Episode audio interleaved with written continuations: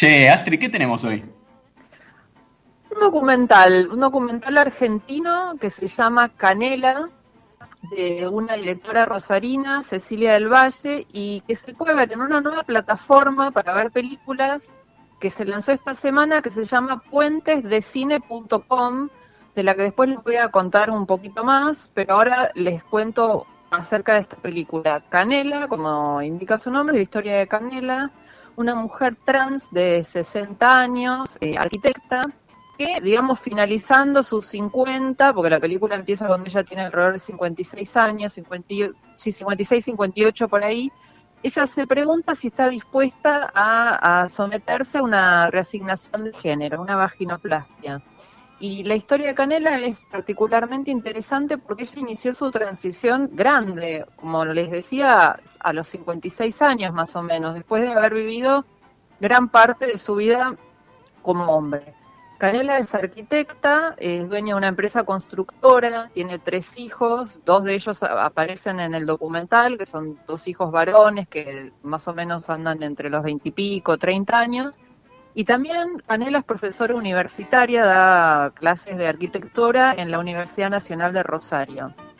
En la película la vemos transitar los distintos eh, espacios que forman parte de su vida, la vemos viajar por Rosario, porque la película eh, transcurre en Rosario con su chata, visitando sus obras.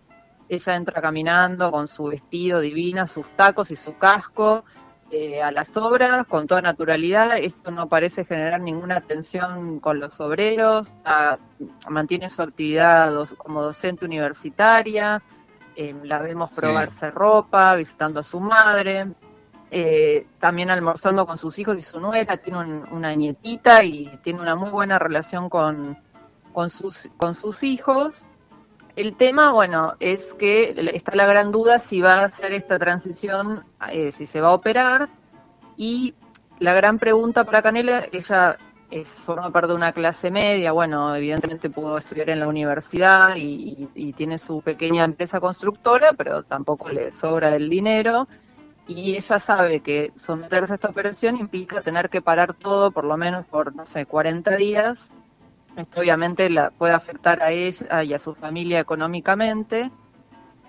Pero esta pregunta, en realidad, lo, que hay detrás de esto, más allá de los temas que ella se plantea por su propia salud, incluso económicos, va, va, más allá, ¿no? Y tiene que ver con la identidad, que tampoco tiene que ver con una dualidad hombre o mujer, ¿no? Porque hay una escena muy linda que ella se encuentra con una amiga trans también en una plaza a tomar mates y la amiga le dice, vos para el afuera ya sos mujer, nadie sabe lo que hay debajo de tu ropa. La, la pregunta es si vos necesitas eh, hacer ese cambio. Y en este sentido me parece que, el hecho de que Canela sea arquitecta no es menor, porque es una idea con la que la película juega todo el tiempo, porque al igual que esas paredes que ella va levantando, esos cuartos que va construyendo como arquitecta, ella también es una obra en construcción. Canela está en en construcción. la, gran pregunta es qué forma, qué estructura le va a dar a... ¿quién, va a albergar a Canela, digamos, de, ahora en más? Esa, esa es la gran pregunta. Em, ah, está bueno, sí. Sí, y la película aparte tiene un montón de, guiños o... Es muy muy sutil y, es una película muy simpática y muy agradable a la que realmente aparte no le, no le sobra ninguna escena, ¿no? Todo lo que vemos de la vida de Canela tiene un porqué, todo lo que se nos muestra nos permite conocerla, eh, sumergirnos en su historia. Por ejemplo, hay una escena que ella va al taller que, le están revisando la, chata con la que ella labura y mm, creo que está hablando con el mecánico, no sé si están hablando sobre cambiar el tapizo del auto, cambiar alguna pieza del auto y Canela le responde al mecánico y bueno, ya que estamos en el baile no nos vamos a quedar a mitad de camino y, está bueno porque en algún punto es, lo que le está pasando a ella, ¿no? Ella está ahí en un baile, está viendo cómo, cómo sigue adelante. Y mm. una de las cosas más interesantes también de la película, que es muy disfrutable y muy conmovedora, y aparte tiene una gran protagonista que es Canela, que no, por supuesto que no niega el dolor y el sufrimiento que atraviesan muchísimas personas trans ni sus circunstancias dificilísimas de vida eh, en la gran parte de las, de las veces, pero que la película muestra otra posibilidad también, que es la de una persona trans que continúa con su vida, con su trabajo, que es amada por sus hijos.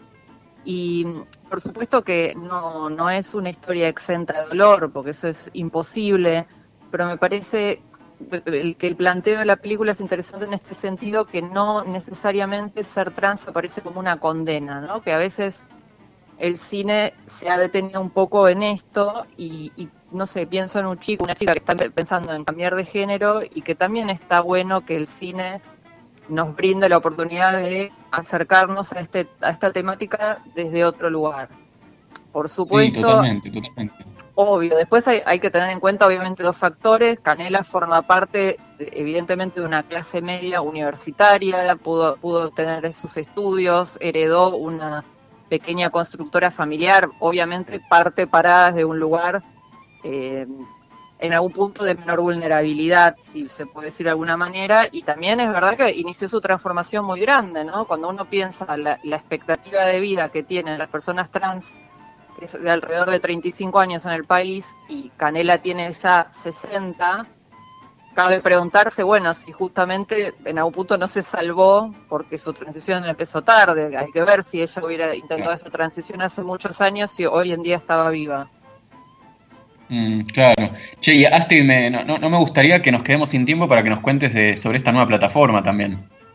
Sí, sí, sí, te cuento ahora.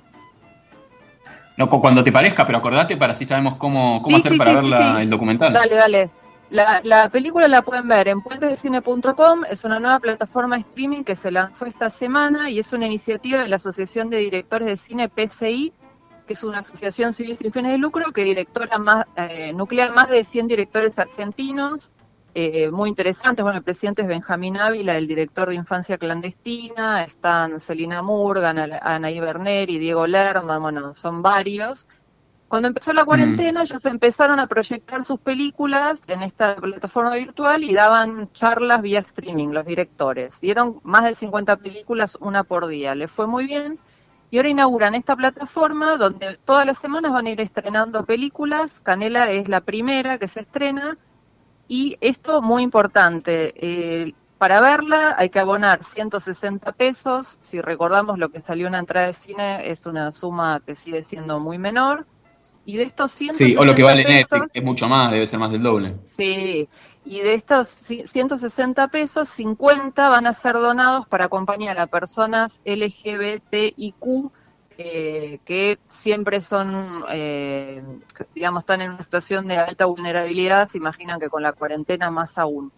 Así que está bueno porque si van a ver una buena película y de paso van a dar una mano. Y el lunes empieza en la misma plataforma un ciclo para acompañar esto que se llama Nuevas Miradas sobre lo trans en el cine, donde van a poder ver varias películas de temática trans de forma gratuita. ¿Sí? Así que es www.puentesdecine.com, van a cine virtual y ahí están las salas 1, 2, 3, en la 1 están los estrenos, está Canela, en la 2 tienen los ciclos gratuitos y en la 3 las charlas con los directores. Excelente, Astrid, eh, buenísimo, me encantó la, la recomendación. ¿La seguimos la próxima? Dale, Bárbaro, espero que la disfruten. Bueno, buena semana, que andes bien.